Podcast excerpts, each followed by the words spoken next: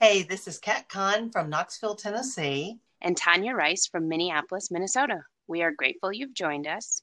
and we cannot wait to share with you. The musings of a couple of yogis. We hope you learn, laugh, and enjoy And we hope you will share with us. any of your comments or questions. Without further ado, this is Two Pittas on a Pod. Well, hello. Hi, How I'm doing great. Tis the season. Minnesota is. is. under a wicked snowstorm right now. Who is? You are? Mm-hmm. Wow. Uh, like I want eight, to be eight- there. eight to fourteen inches. You're kidding. Oh my gosh, I would be in heaven. We have to today's temperature high was I didn't go outside at the at this point, but it's supposed to be 71 here. Yikes! That is I so know. crazy. I know. And then this time, this exact time last week, we were at five degrees. And snowing. Uh-huh. And snow. Because I live in crazy land. Crazy land. Crazy land. That's hilarious. so, what are we talking about? We are doing part two of fear. And, you know, we discussed in the first part how most people are afraid of something. And when you and I talk about fear, we're really speaking about that which holds us back and holds us back from fully living the life that we're given. And it always, it amazes me when I talk to people and I hear them tell stories about why they can't do something that they want to do. And it's always, I mean, I can't think of any instances where it wasn't fueled by fear. And we all have them. We all have something that holds us in place, you know, and then we have to either have a catalyst in our lives that shove us past the fear or a person that kicks our ass across through the fear, you know, and fear's just it's a big big big topic. Let's I- let's pause. Let's let's let's play this role. Okay? Okay. So, what do you think your number one fear is, and who is your number one push you through it? One that I've already been pushed through Well, or, or one, one that, I'm going through right now. sure, Okay. Well, and you okay. can try and keep it generic. You don't have to. You Well, don't want to go down your life story. You know, I'm I write, and all writers have um, stress and fear and anxiety because we all feel like that we're frauds and we're imposters. So I had spent about ten years writing my book "Badass and Bendy" about breast cancer, and it would still be sitting in my yoga files if my friend Sandy hadn't read it and said, "Girl, you have got to get this out into the world." And I told Edward, and he kicked my butt across the line with that one. Now, right now, I'm working on body image. And again, I'm running through the, oh no, you know, who would want to listen to me and my thoughts on body image? So I'm still doing that. That typical thing like that. So far, Edward's tried to kick me, but I've just turned around and said no. So I don't know who's going to kick my ass across on that one.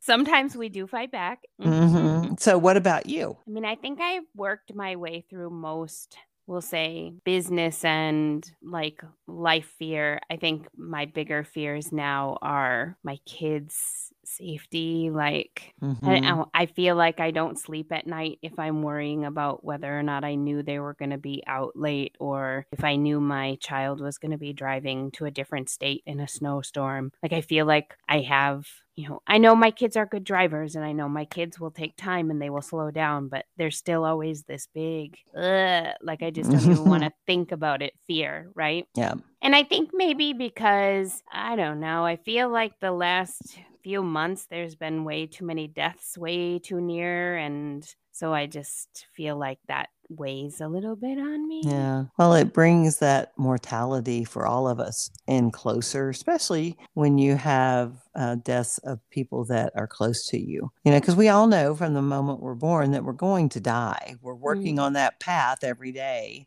Yeah. but we don't want to think about that. Well, and we don't want we don't want premature death. We don't want, you know, unexpected death. We don't want messy death, you know. Mhm. death is supposed to be you know, i'm a healthy 80 to 90 years old and i go to sleep one night and i just comfortably don't wake up like that's Yeah. perfect right Yeah. that's perfect death and Yeah. anything else is less than perfect and not desirable so Mhm. Well, I read an article in the New York Observer that claims that fear is our new normal.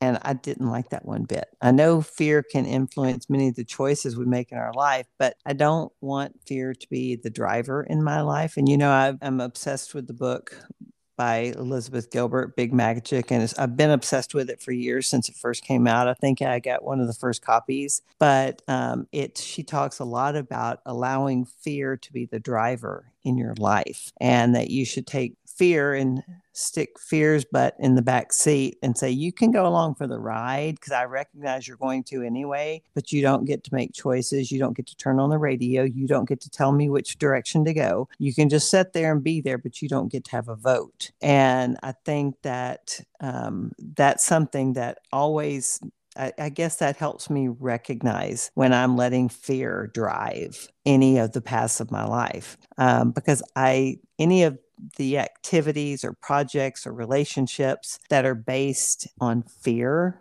there's never really good outcomes that come from those. No, it's true. I'm I'm torn like do I want to go into the psychology of fear right now or do I want to run straight from the fear get in the back seat into the sacred texts because I feel like all of the sacred texts also tell us that fear doesn't have any business in our decisions either, right? Mm-hmm. And you know, I I spent a little bit of time doing this because you know I'm kind of nerdy like this. and I, I decided that I was going to take it through the standpoint of the Bible, the mm-hmm. Christian view on fear, then take it through the Bhagavad Gita, which would be the the Hindu or the karmic view on fear, and then also Buddha's teaching on fear. And so I think it's interesting because all three of them have lots and lots to say about fear. So I took like maybe five or six quotes from each. Mm-hmm. And I think it's it it aligns well because in Big Magic, she's talking quite plainly about I recognize that I can't eliminate you mm-hmm. but i can i can say that you're not valid mm-hmm. and i can i can set you aside and recognize that i have lots of other tools i have lots of other belief systems and mechanisms that i can apply and use so that fear doesn't have to take over, right? Mm-hmm. So we'll run through the Bhagavad Gita first. In the book, these are just straight up quotes from the Bhagavad Gita. So now, how does the mind get purified? By giving up attachment, fear, and anger and absorbing the mind in God. Reference, that's a tool right? Actually, attachments is the cause of both fear and anger. And we know this. I just brought this up. Me being attached to not losing my children, that's an attachment, right? Mm-hmm. Fear arises out of apprehension that the object of our attachment will be snatched away from us quite literally, what I was just saying. And then anger arises when there is an obstruction in obtaining the object of our attachment. And ironically, fear and anger are two sides of the same coin. Hmm. Right? Mm-hmm. They literally are two sides of the same coin. But then also, in the Bhagavad Gita, it tells us that fearlessness is the first characteristic of godliness. How cool. Okay. But now say that you go into the Bible, which we know there's a gajillion verses in the Bible, Psalms, uh, the whole nine yards. And I did not, I did not give credit to each location. I just am throwing at you quotes. Right. One be, be, do not be afraid, for the Lord your God goes with you. Or though I walk through the valley of the shadow of death, I will fear no evil. Or in God I trust, I will not be afraid. The Lord is my light and my salvation. Whom shall I fear? Fear not, I am the one who helps you. You shall not fear them, for it is the Lord your God who fights them. Or be strong, fear not. Behold, your God will come with vengeance. Like it's throughout from front to back. Fear. You mm. can look up fear, and there's like 162 references in the Bible mm-hmm. to fear, right? And then you go on the flip to Buddha's teaching, and Buddha's teaching the difference between unskilled fear and skillful fear, which is like what we were talking about in the podcast previously, where we were talking about logical fear and illogical fear, right? And then he goes into a parable, Buddha goes into a parable about the fierce warrior and says, Don't you know who I am? Don't you know that I am the sort of person who could run you through with my sword without batting an eye. And the Zen master responds to said warrior, And I, sir, am the sort of man who could be run through with a sword without batting an eye. Wow. Right? Yeah. Buddha teaches the very act of dealing with fear is attaining fearlessness. So, most of the time, we spend so much time trying to remove fear as opposed to grabbing the opposite, which is a lot of what we teach in yoga is not spending so much time focusing on stamping down what we have, but instead reaching for the opposite, hmm right? Working through it and sitting with it is keys to moving past it energetically, mentally, physically, spiritually, right? We think about even in our mantras. You have done the mantra exercise with me where I take you down through all the negative things and then I show you how to create the mantra that's opposite of it. Instead Mhm. of trying to squelch what it is, literally reaching for the the direct opposite. In this case, fearlessness versus fear. Mhm. So cool. Very cool. So cool. Well, there's a few things to consider if you are wondering how much of an influence fear has in your life. I've got seven things for you to consider. Um, one is judgment. Do you worry so much about being judged? If you do, then that may tell you that fear has an influence in your life. What about change? Fear of change. A lot of people fear change in any way, shape, or form. And I don't know, you and I we don't seem to fear change Now too I'm much bring at all. I know we just kind of relish it, you know, but rejection, fear of rejection. I think most people, if they were truly honest, really do fear rejection, fear, fear of failure. You know, I have a healthy fear of failure. I have a Uh, big fear of failure. Yeah. And then we get our little perfectionist qualities and tendencies going on that. Um, uncertainty. I don't like uncertainty one bit. I like every. I like to know everything that's coming. Uh, uh, This is why we have such an obsession with planners. I know. Two episodes, baby. um, fear of not being enough. And then another thing to consider, and this one people talk about it, but they don't really think about it. And this is the last one. Are you a glass half empty or a glass half full person? Uh, if we're a fearful person, we're generally leaning into the negative in almost all situations. So, like if you were considering writing a novel on body image, you might say, but you're being held back because you feel like everyone else already had the same idea or did it better. Have you stifled your desire to put yourself out in public as a speaker, but you're afraid and you're afraid because no one want to hear your words. Instead of seeing yourself as that glass half empty, you can look at the glass half full. Like, okay, I'm going to write this book on body image. And you know what? There's a lot of them out there, but no one has my experience. No one can say it the way I do and see it that way. And putting yourself out as a speaker. You know, there's a lot of speakers out there, but you know what? None of them can do it the way I do it. So it's a lot of times you can really boil down how much of an influence fear has in your life just based literally on if you're a glass half empty or a glass half full person. That's hard to say. I was gonna say. I love it though, and I'm keeping it in there. Mhm. Yeah, but I think it's perfect because I think the way you just described that was like literally like pointing an arrow at you. Mhm. Get off your butt and write your book on body image, and pointing an arrow at me that says, Tanya, that note in your book that you keep moving from page to page about how I need to write my speech for the yoga conference. Like, yeah, yeah. right. Yeah, You right there. are welcome, girlfriend. I'm like, yeah, I heard you, Kat Thank you very Yeah.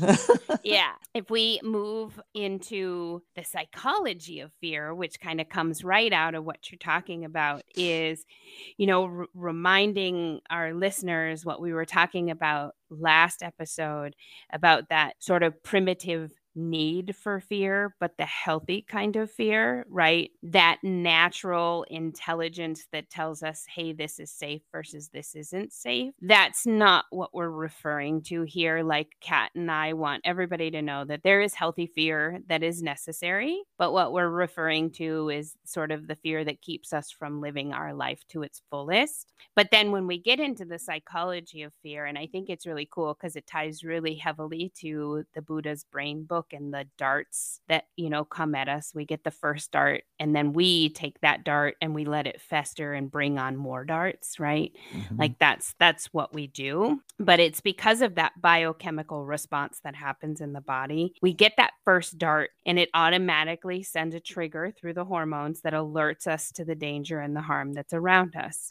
But then it's our job to pause, take a breath, and then decide for ourselves is this the kind of fear that I need to run from? Or is this the kind of fear that I need to work through and address and manage and apply my tools so that I can get past it and then, you know, get to the other side of it, which could be something very glorious on the other side, mm-hmm. right? But within that is panic disorders, social anxiety disorders, phobias, PTSD, and all of these are real diagnoses. And if these are things that you're dealing with, you know, please get some assistance, find some help so that you can start to get and gather those tools that you can use and apply so that you can begin to manage these you know, larger disorders, right? And then within that is, you know, when you get that help, now we have the possibility, especially if they're, you know,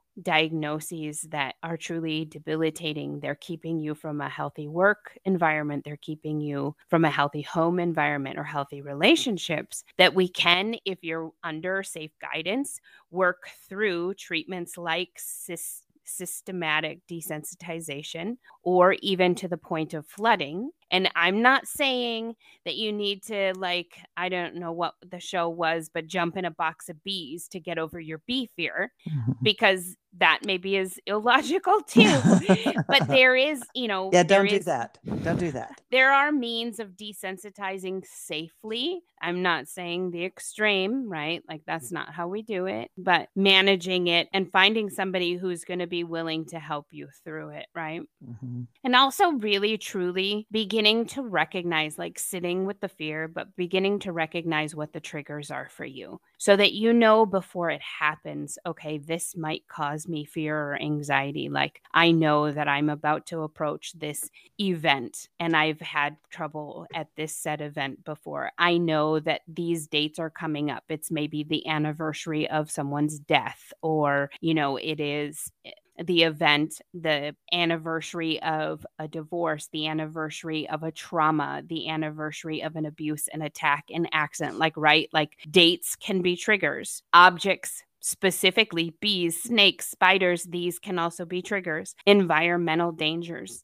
right? Driving, flying, travel. And then obviously, like what you were talking about, uncertainty. If mm-hmm. these are things that cause you fear, figuring out how to avoid them, like, or to skirt them or to, you know, combat them before they come at you as a trigger. Like, okay, I know that this event is going to be a trigger for me. So would you please join me at this event and help steer me through this. Like, find that person who's going to help be your guidepost so that you don't get lost within it. Right. Mm-hmm. Great tool, great help. And we all have those people that we know we can turn to that can help us get through those. Yeah, absolutely some other tools that we can use uh, to help us deal with fear. Of course, the obvious choice is meditation. And really, there's no specific kind, in my opinion, of meditation. It's just really what works best with you. Because when we meditate, we kind of we move deeper inward, um, past those levels of our conscious mind and all of that monkey chatter that we have in our mind. It helps us become more aware of the struggles that we're dealing with when we set in meditation. And meditation can help us recognize the challenges. It may even give you ways to deal with them. When you sit in meditation, a lot of times you work out a lot of your own stuff, even though we're not actually working on stuff in meditation all the time, but you can. And sometimes when fear comes up, you can deal with that in your meditation practice as well and see where it comes from. Is, does it come from your thoughts? Does it come from memories? Does it come from emotional energy? Does, and you can set in meditation and find ways to lessen your fear. Do you have any kind of a suggestion on meditation, or do you agree just whatever works best for the person? Uh, to be honest, the most success I've ever had working with fear in meditation is through mantra work. Mm-hmm. Really, to sit down with and determine what are the things that are causing you the anxiety, the fear, and then figuring out how to create a mantra around that so that the mantra can become your go to when you are triggered. Mm-hmm. Yeah. We ought to do a whole podcast on that. We should. Mm-hmm.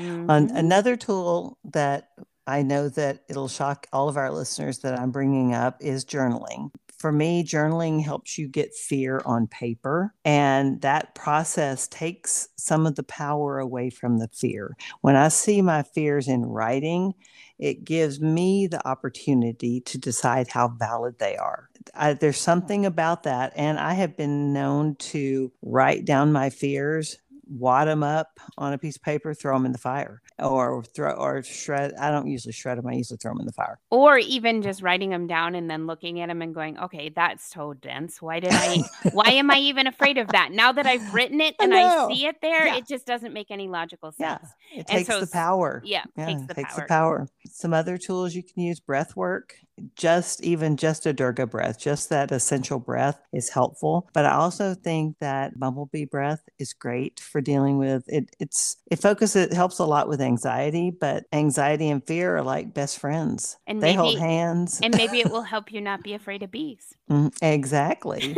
Um, and of course you know the, another obvious besides meditation yoga can help with fear. Yoga helps you get more in tune with yourself. Um, i would have to say that i would encourage people to try Yoga Nidra as well to help with fear. And then Tanya has mentioned a couple of times in the podcast and both the previous podcasts in this one about the rabbit hole. And one thing, and I just made this note, I think if you could talk yourself through the rabbit hole and you might even use that as a journaling exercise, I think that would be very powerful for you to see it on paper. And then you can decide to own it, you know, but write down every single horrible thing that could happen and then look at it and go, huh, no.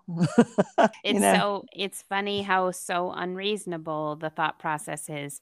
Mm-hmm. And yet you can look at it then and be like, how did I even go that far? Like, mm-hmm. how am, how am I even allowing my mind to do that?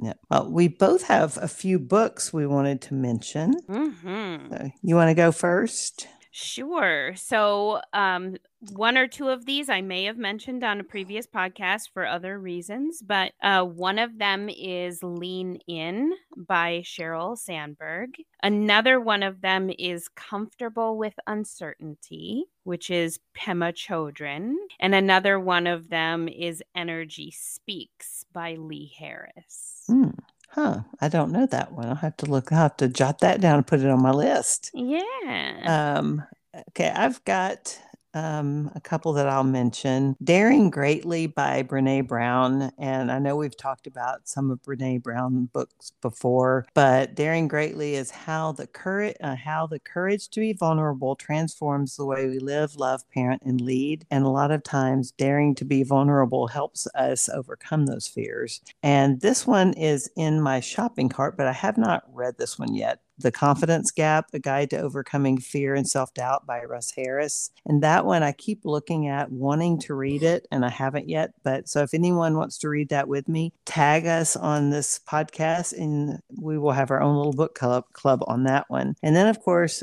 the one I mention all the time, Big Magic. I mean, Elizabeth Gilbert needs to give me give me some royalties or give me a little some kind of kickback. commission, a little kickback for tooting her book. But this book is the one that really set me on the path to truly looking at my fears. And I have so many dog-eared pages on this. I almost suggested that I read her little section where she's talking about how we all have fears, but I was like, no, no, no. I'll just let people buy it and read it themselves. But that book really brings it home to you, for you. And it's yeah. funny. And it's funny. It's a good book. Mm-hmm. I love it. So be fearless. And you know what? If you would like, I will give you a yung pueblo poem to close with. Perfect. Real courage is listening to your intuition, even when society and people in your life advise against it. A lot of advice comes from fear, people wishing you to stay with the herd and do the normal thing. Making a calculated risk is not recklessness, it's fearlessness. Ooh, the opposite of fear. I know. Oh, there you go. Da, da, da. Perfect. I'm Kat Kahn. And I'm Tanya Rice. And this is Two Pittas on a pod signing off. Thank you for listening to Two Pittas on a Pod. We're grateful you joined us. Join us again for more musings of a couple of yogis. We hope you learned, laughed, and enjoyed this podcast, and we hope you will share your comments or questions. Email us at twopittasonapod at gmail.com. And like us on Facebook and Instagram at Two Pittas on a Pod.